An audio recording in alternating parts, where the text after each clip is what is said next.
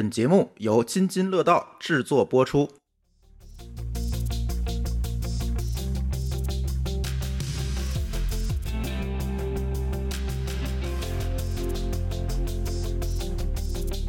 各位听友，大家好啊！这是一期科技乱炖。那这期跟大家聊聊最近刷屏的这个社交应用啊，呃，Demos。其实这个应用蛮有意思的，在中国区上架了三天就不见了，其他的区我们还是可以下的。呃，今天呢，跟我一起录音的有老高、某高老师，还有狗叔。那当然，我们得请尝鲜爱好者，对吧？上次 AI 也是他先尝鲜的，先请尝鲜爱好者某高老师聊聊你的使用体会吧。对我确实装了啊，而且我装的时候，这个 App Store 还没有下架，大大方方的在中国区 App Store 下载了，然后注册了。嗯，然后这个跟咱们常见的 app 有点不同啊。其实使用的过程中感觉不到什么特别明显的说它是个去中心化的东西，就开始看着装起来有点像一个像 Twitter 一样啊。总之它也有广场，也可以你可以自己发帖子，也可以就是别人可以发信息给你，发私信给你。它有几个不同，第一个就是很明显，就是你设不了密码，它给你的是一个私钥，一个公钥。然后他讲的是说，哎，你把这个公钥给别人，别人用这个公钥就可以搜索到你，也可以加你为好友，而你自己私钥是登录用的，啊，就这么俩东西，就是它没有一个中心化的账户体系，可以这么说。对，就是你想改个密码也改不了，反正一大串就和这个比特币钱包差不多。当然用起来就会感觉到它跟咱们常见的这个中心化的 app 呀，就相比很不方便。比如说，我想改一个头像，它让你提供你的头像所在的 URL，哎，你不能传啊，就是它不能承载任何图形信息。对，就是你所有的发的，比如说我想发张图片，你也我我现在没搞明白怎么发图片，就是把图片网址贴里 就行了，极为简单。对，它你你想 post 的一个消息，就是就一个框，没什么功能都没有。对，而且还有一个。比较明显的缺陷，我觉得是缺陷，就是你看那个，呃，它的帖子下边，比如说按正常来讲都有回复，有多少个回复，对吧？嗯，它看不见，它没有数，你可能点进去下边有一大摞啊，别人回的，但是在外边是看不见的。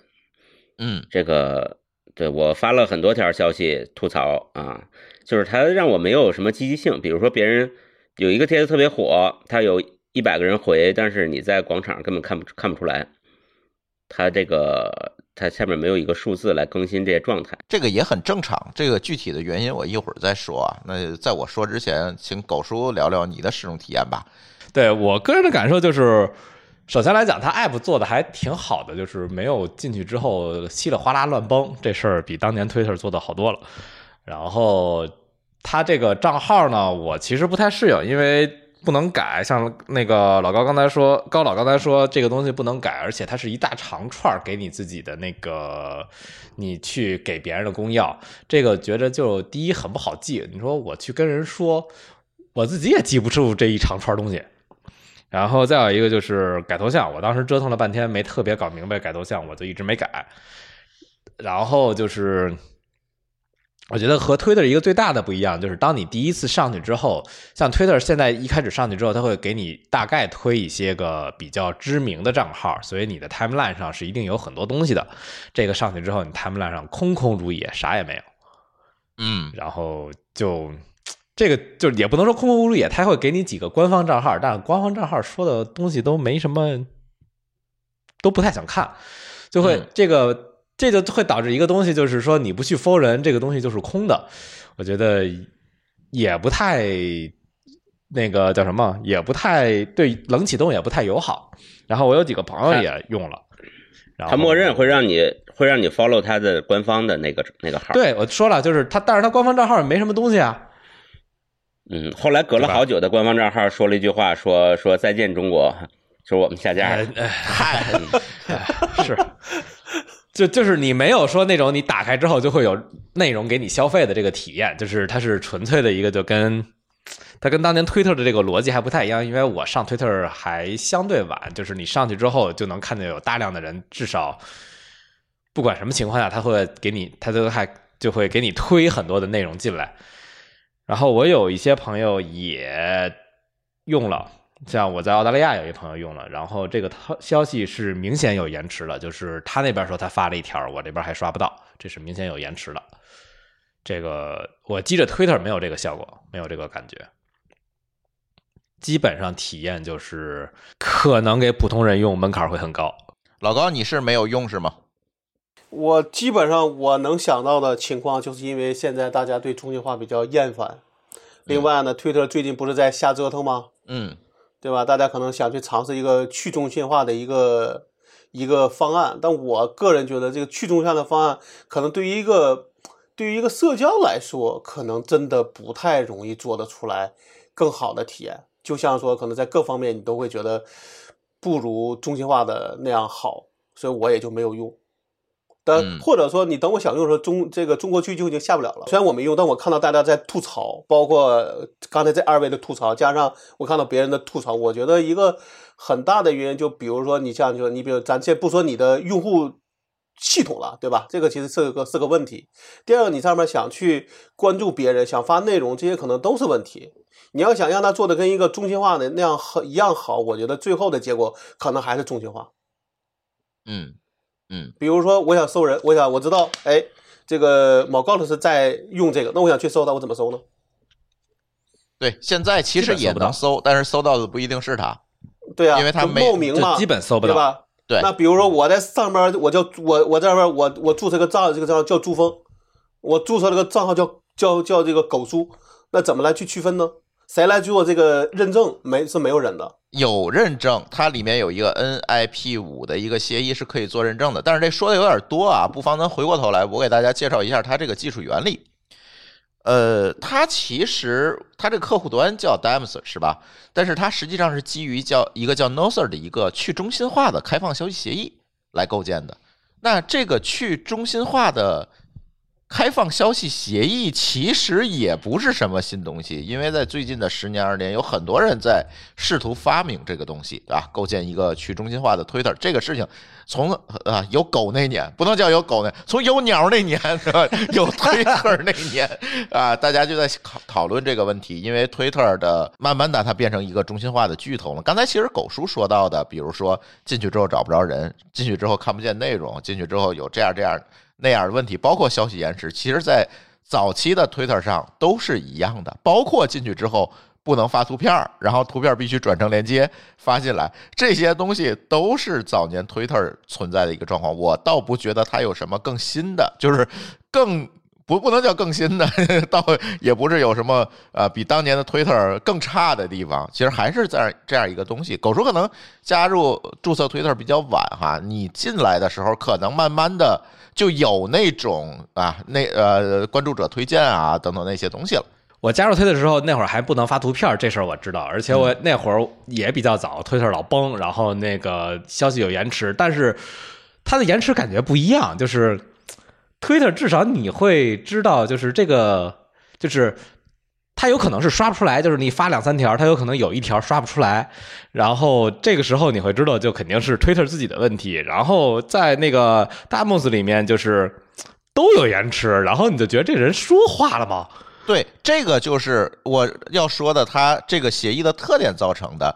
呃，因为它这样一个协议，它是怎么来做的呢？实际上，它是需要你的客户端去分别联联络。你加入的这些中继服务器，当然在 Dams 里面会有它默认的官方的中继服务器，它这个服务器叫中继哈啊，可以连入这个中继服务器，默认有多少，然后你也可以自主的选择加入多少，而跟中继服务器之间查询消息、通信的压力全部给到了客户端，这个时候就非常吃客户端的算法和能力，因为它要便利所有的中继服务器，比如说你加了一万个。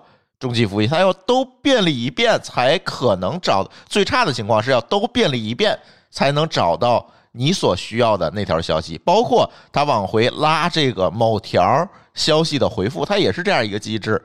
所以这就会造成一个非常严重的消息延迟，甚至说你中继加的越多，啊，或者是对方加的中继跟你不是一个中继，那可能永远都收不到这个消息。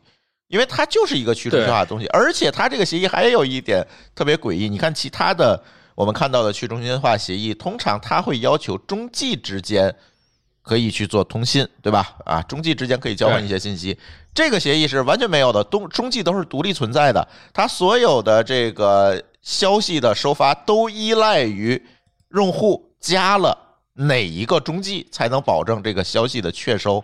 所以有可能你加了 A 中继，他加了 B 中继，他在 B 中继上发的东西，你这一辈子也看不见的。虽然也是他发的，我记着好像说中继之间有同步，没有中继之间是可以做同步。那没有，我非常确认。我今天还特意在录音之前我看了一遍，没有好吧，呃中继之间的通信。就咱先不，咱先不说刚才说那个能不能实现，你刚才说这种就有问题了。我加 A 中继，我那你那你加 B 中，我们俩就应该关注不上才对啊。啊，对呀、就是关注不上，那你发你搜都搜不到它看不见才对呀、就是看不见。那就是说，呃，我们刚才说的推特前面走的那些弯路，可能对于这个 Dumps 来说，就是就是没有没有一个路径，他就做不到。呃，没错，因为它是这样，比如说现在因为你们都用 Demos 这个 app 去使用的它，所以这个时候呢，它 app 内置了几个中继，你可以理解成它是超级节点，你们都默认加了，所以你能搜到某个老师的发言，你能搜到狗叔的发言。但是如果在一个空白的状态下，初始化的状态下，你没有加任何中继，然后狗叔加了 A 中继，你加了 B 中继，你们俩是一辈子都遇不到的。所以你看啊，它其实是在，它甚至是在中心化和去中心化之间找了一个平衡。它其实并不是完全的，我们说去是多种进化。对，它会存在超级节点的。如果超级节点挂了，呃，你可能有可能在默认状态下你是找不到。它默认应该是九个超级节点吧，还是七个？我忘了。那如果这些节点都挂了，或者被强了，对吧？这是最现实的。那你可能是什么都收不到了。BT 其实也是有超级节点的，一样。对的，对啊，你说 BT 的 tracer 是吧？对，就是它有几个初始化用的节点是必须得连的，否则你啥也看不到。对，你看，所有的去中心化协议为了提高效率，都要采用一些中心化的思路，比如说有中超级节点，包括那个洋葱网络，它也是有超级节点的，一样的。因为不然话，你不你解决不了从零到一的问题啊。其实账户体系的中心化其实是更麻烦的一件事情嘛。如果你账户体系中心化了，那当这个注册服务器挂掉了，或者因为种种原因无法访问了，那这个系统实质上就挂掉了。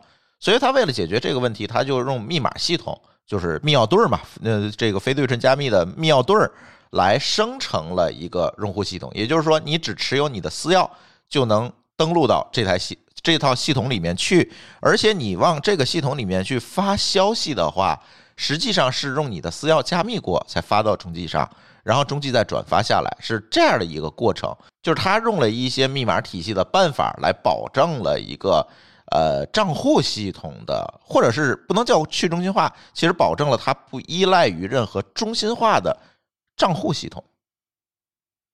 它是这么去做的，所以呢，现在我们去看它的话，我们会看到哦，那个用户可能都是一串儿这个随机数，像随随机数一样的东西，然后你也没有办法知道这个人具体是谁。它里面建立的一些认证的方法，大家也在尝试，但是似乎也没有一个特别中心化的方法，说我这个人就是就是某个老师就是某个老师，他就是这个活人，其实也很难。他是用一些旁证的方法，比如说，哎，我知道某个老师的 blog 是什么。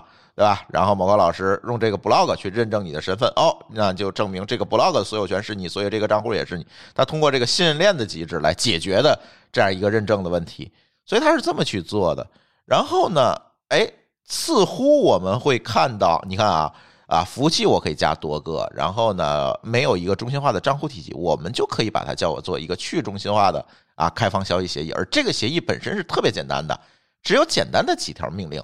而且它整体而言是，啊，基于 WebSocket 协议的，就是 LTP 协议是基于这个协议的。所以说呢，啊，部署也好，实现也好，在上面再附加任何的呃应用也好，也都很容易。但是当然了，目前我们看到的这些还都是一些标准实现的中继服务器。但实际上，我们是可以在这个中继服务器上，有很多人吐槽嘛，就是比如说它这里没有用户认证，对吧？你谁都可以加入这个中继，那中继过载怎么办？对吧？它这里如果有人在上面乱搞，我怎么封掉它？等等这些问题，我怎么去解决？其实这个都可以基于这个协议再做上层的开发，去做上层的认证是可以的。但是我们现在还没有看到，反正至少我啊还没有看到一个很好的实现，说把这个功能实现的更完整，更像一个哎可以呃正式商用的这样的一个面向普通用户的这样的一个应用系统，其实还没有，还不像。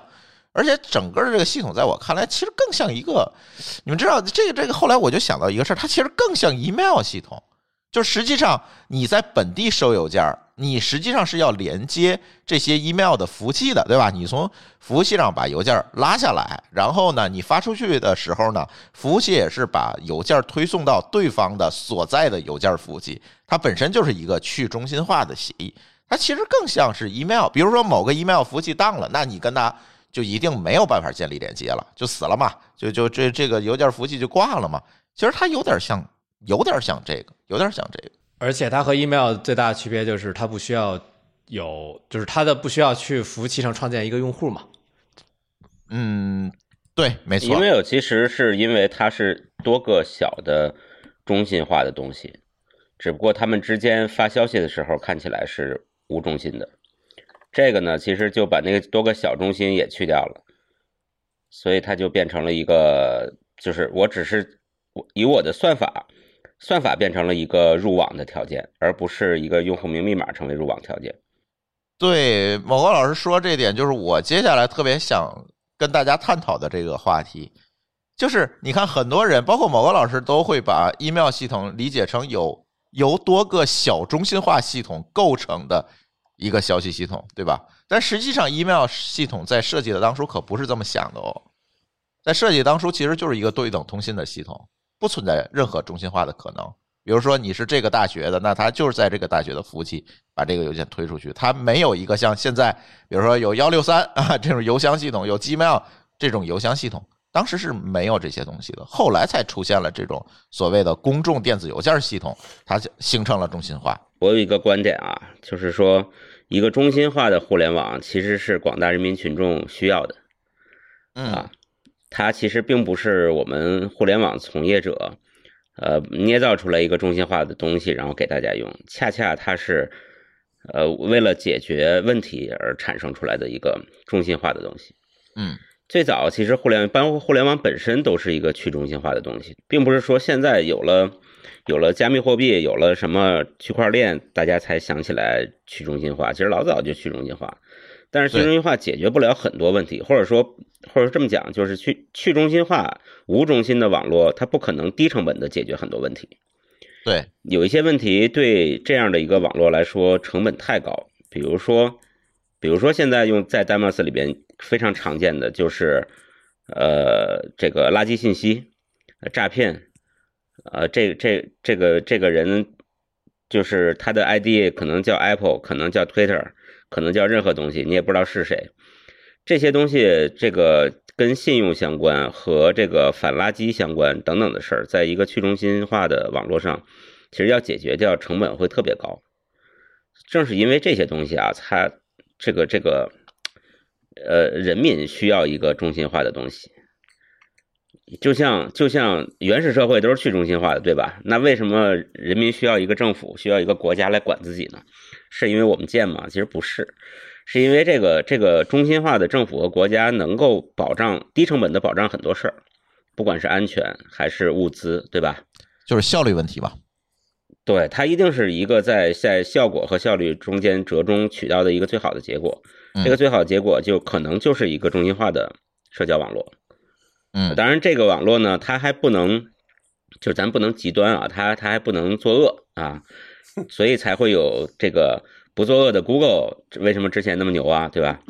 嗯，但是之前嗯 对，但是不管怎么样，呃，去中心化解决不了这些事儿，它只能解决，就像老高刚才讲的似的，我们在中心化里边苦苦勤久矣啊，大家就想造反，造反完了以后呢，你发现没戏，最后只是秦完了还是会出来一个汉的，结果都一样。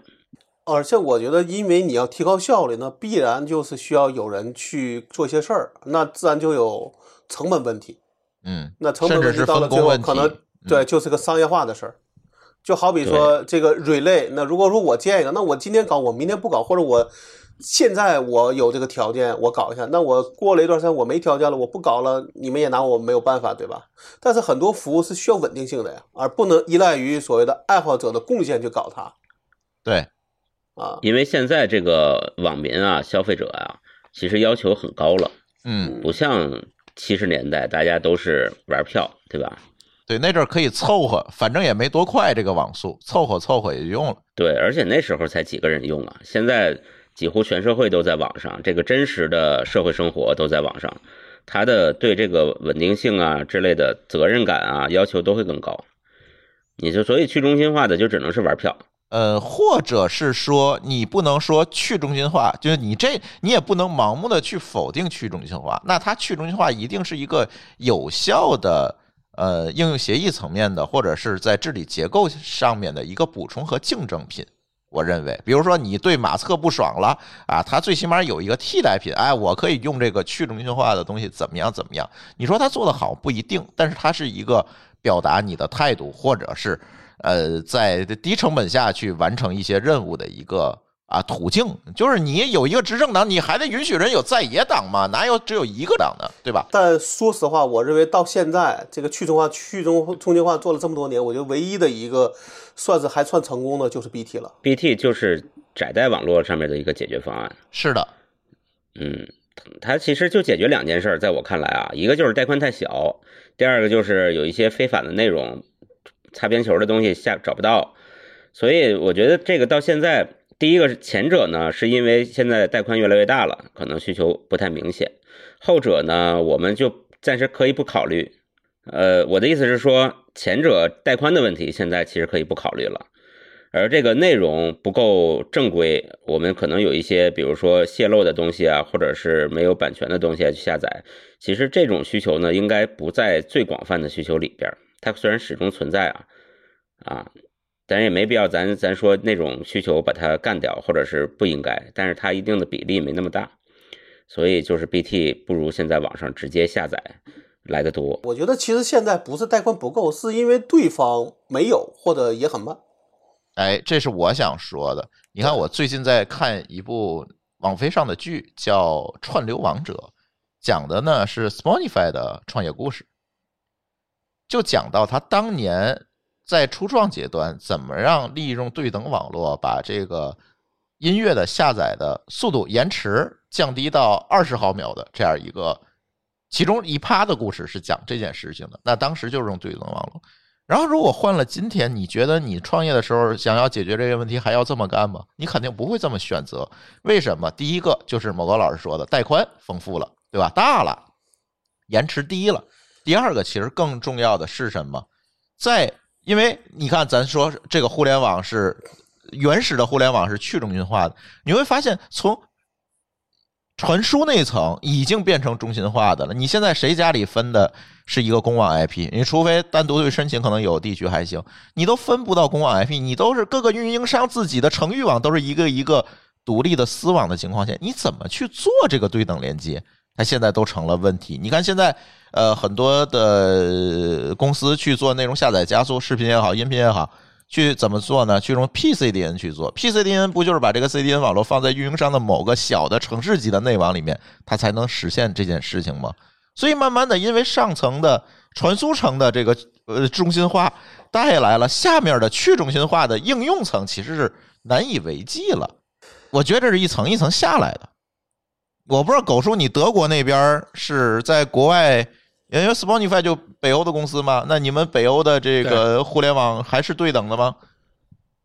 我不是北欧，我是中欧。呃，好，中国我我们这边其实是首先来讲，第一，我还有至少我还有公网 IP 嗯啊、然后第二，我们这边 IPv 六还挺普及的，能够拿到外网的 IPv 六地址，导致我要开 IPv 六，我肯定会设一堆防火墙，别让流量进来。那 OK，啊，呃，但是你说这边的网络对不对等，肯定也不对等。就是这个架构现在就这样，而且毕竟普通人用的话，还是要去找一个服务器方便，所以大量的服务还是中心化。但是这边可能和国内的有一个最大的区别，就是这边的好多的服务并没有那么集中，就是尤其像电商。虽然亚马逊是最大的，但是其实各样的小电商其实一直都存在，而且都有自己的网站。这个从生态上来讲没有那么的集中。老高，你从你对互联网协议的观察、架构的观察，这这个你本行是吧？你觉得这个有没有这样一个中心化的这样一个趋势呢？比如现在我们如果看网络架构，可能多数都是树形架构了吧，没有这种真正的网状架构了。怎么说呢？我觉得其实现在的问题是，比如说，据说啊，现在中国移动还是要把自自己的骨干网络做得更更加平，嗯因为因为你带你的带宽越来越高了，对吧？嗯，那你这个中间层级越多，其实就越不好去做带这个这个带宽的扩容和和升和升级吧。而且容易出单点嘛。对呀、那现在我能觉得，但我现在其实我这个观点，我之前可能跟大家说，甚至都不是观点，而是一个事实，就是国内其实用手机上网的人越真的越来越多了，尤其包括在家里，嗯。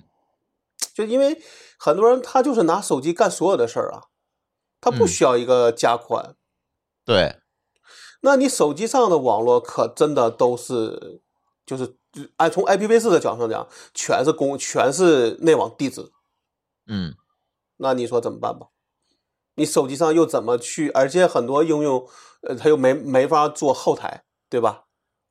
你怎么去做一些后台的一些，比如加速啊，基本都做不了。所以这也是为什么这些视频公司都希望你去下是 PC 客户端的一个原因吗？对，就这就回到刚才某高老师说的了。如果我们想提高效率，提高这个呃，甚至说提高用户体验，那中心化是不是就是一个无法被打破的一个宿命？嗯这个我个人觉得说，这其实还是公司对自己的一个，呃，怎么说？无论是价值观啊，还是你的未来的一个定位的问题，嗯对吧？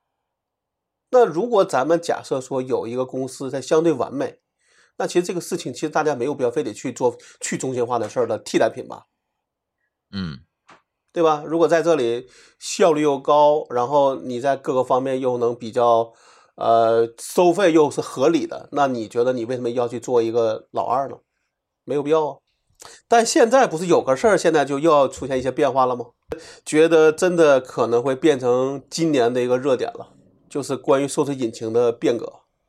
啊、就是所谓的 Chat GPT 对搜索引擎的冲击这个话题，我们下期聊。先挖个坑，我们请来 Google 的员工帮我们去聊一下这个故事，是吧？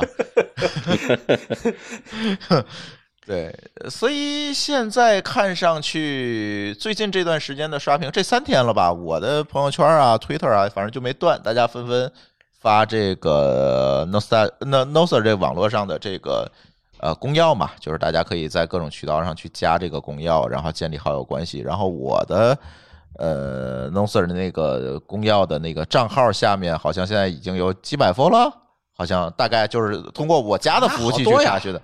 啊，有有有几百封了，好像就是发嘛，就是因为我反正我推特上人也多嘛，就就是发着玩嘛。但是我确实我也没怎么用，就是刚才某高老师说那几个劣势带来这个体验啊，确实差一点儿。你说有优化空间，基于它这个协议本身有优化空间，肯定是有。但是你说什么时候能优化好，这个它就它因为它不是一个公司行为嘛，它就是要靠这个开源社区去干这些事情。我觉得它可能就不会说特别快。就不像当年推特，当然当年推特问题也挺多的，就是那个大鲸鱼就飘了好几年嘛，就就也没有这么快我。觉得这个嗯不能跟推特比，推特刚上线可能比较简陋，但是人家是个公司，对，就要说这个人家人家融资了，人家融资有钱，可以快速对吧演进。对对，可能这些问题在推特的架构下都不是问题，只是 bug，而在这边呢，它可能就压根儿就解不了。对，但是你今天看到的，大家把这些去中心化的协议又搬出来，又在鼓的，又在纷纷纷的去加人，是为什么呢？其实也是今天 Twitter 最做到今天，它这个中心化越来越趋于严重之后的大家的一个情绪反弹啊，大家就是对中心化可能有一个抵触和厌恶了。我个人反对一下再说法，我觉得是嗯他做的一些做法上的问题，不是中心化的问题。啊，我同意。比如说，他对 API 的那个开放支持，他要做取对啊消，对吧？去协议化，然后就变成微博了嘛。这这人家也说，马斯克也说，我们要学微信嘛，对吧？可能以后里头链接都不能发了啊。所以你看，我的观点其实并不是反对中心化，嗯我的观点只要是中心化有两个标准，一个是这个中心运营中心化的这个组织，它嗯不管是公司还是什么的，得有人监管的，嗯，或者得有人监督。他不会作恶。对，第二个是这个这个，在这个组织之间，他们是有竞争的，就是市场是充分的公开、良性的。充分的竞争。那竞争的，比如说竞争的实体，每个实体可能都是一个中心化的 app 或者是一个网络，嗯，但是你们之间可以竞争，就是别把这个事儿往下沉。但是社交工具的最大的一个特点就是强者愈强啊。这个我们在聊微信那期也聊过这个问题啊。你现在想用再新出一个东西把微信替代了，就很难了。如果沿着这个方向往下聊的话，也没问题。微信管道化下沉就好了，就和运营商一样。你用开放协议，对吧？然后大家在微信的基础之上再开发上层的应用。对，那怎么样保证微信不作恶呢？就是国家接管基础设施，派个书记，就是运营商嘛。你啊想，运营商为什么他不能随便给你加广告？就是在你的流量里加广告，是因为有基础的法律法规管着它，嗯，对吧？对，它其实就是管道，如果一个东西是管道了，它就必须有很多强的监管在控制它。那微信如果变成管道了，一定也会这样。比如咱举个例子啊，你咱俩突然在一个两个人的对话框里聊天，突然蹦了个广告，我相信也微信能干，而且他说没有法律限制上。嗯，这个倒是人家人家说这这这就是商业行为，我现在不做是我克制。是靠自律。靠克制。对，然后下次张小龙明，那张小龙明天出出车祸死了，换了另外一个李小龙，不克制了怎么办？对吧？嗯，再找李连杰，嗨，嗨，我觉得这今天好像就没人再发这个这个公这个公钥了，所以我觉得这个东西大概率还是个现象级，三天之后就没人没人再说什么事儿了。嗯，我觉得这个东西是一个很好的尝试，就是自由之心不死，大家总会想着从这些东西上出来，弄一套自己能够控制的好的，而且大家还可以保证之前所有功能的这么一套东西。对，因嗯因为还是要有人站出来去发声的嘛。对，但是这个东西就是都是一次一次的尝试，可能这次尝试可能会比之前更成功，但是看上去也就是一个还得继续尝试的东西。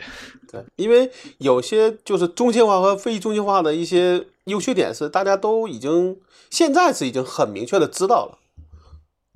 对，但是就还是要试嘛，嗯，就是这事儿就是不信邪，就是还是想试试。也不是说不信邪，至少就就刚才说的，像那个搜这个搜索引擎的事儿，那其实你可以认为说这是一种技是一种技术的推动，对吧？导致的这个呃应用层的变化。那但这个呢，可能是因为说 Twitter 自己它作恶了，然后导致大家要去从这个藩篱里跳出来，但结果上是一样的。都会推都会推动这个事情的变化，只是幅度的大小，也可能这件事情会导致推特会更加审慎的对待自己的一些行为。也可能是个倒逼，是吧？嗯，对，也是一种倒逼，这也是一种好事儿嘛。我觉得这些事情最大的就是给公司做最大的问题是，公司一定是要挣钱的。这事儿挣着挣着钱，这事儿第一，他挣钱要追求效率；第二，挣着挣着钱，这事儿味儿味儿就变了。嗯，哎，那请大家听收听我们的下期节目。行，那我们这期就跟大家聊聊中心化和去中心化的这些话题吧，因为这两年真是大家打着这个所谓的去中心化的旗号，也是干了很多，某些同学啊，也是干了很多割韭菜的事儿，尤其所谓的 Web 三啊。区块链大家也都明白，而且这次这 DAMOS 上线之后，你看上面全是卖币的，你知道吗？就是搞搞所谓的 Web 三，所谓的啊打引号的，不是真不是搞 Web 三的，你看的那个项目。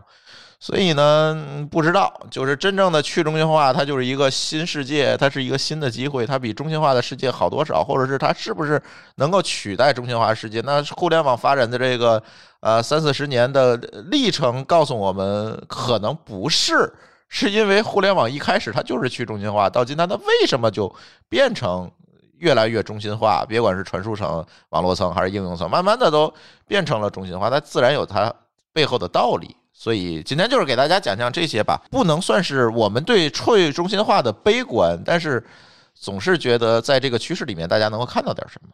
行吧，那我们的这期聊去中心化的话题就先跟大家聊到这里。呃，感谢大家的收听。要是你在这个，我们会把我们几个人的这个公钥贴在我们的 show note 里面啊，大家也可以加我们。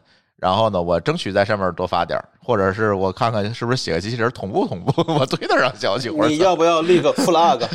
对对对，这个这好弄，这好弄，回头我搞一下。那行，那我们的这期节目就先跟大家聊到这里，感谢大家收听，我们下期节目再见，嗯拜拜。再见。拜拜。感谢您收听本期节目。本期播客节目由津津乐道制作播出。你也可以在我们的官网 d a o 点 f m 找到我们的更多内容作品。如果您喜欢我们的节目，欢迎在微信、微博、朋友圈等社交媒体转发分享。您的分享对我们而言十分重要。如果您希望与我们互动，可以关注我们的微信公众号“津津乐道播客”，天津的津，欢乐的乐，道路的道。在关注后按提示操作即可加入我们的听友社群。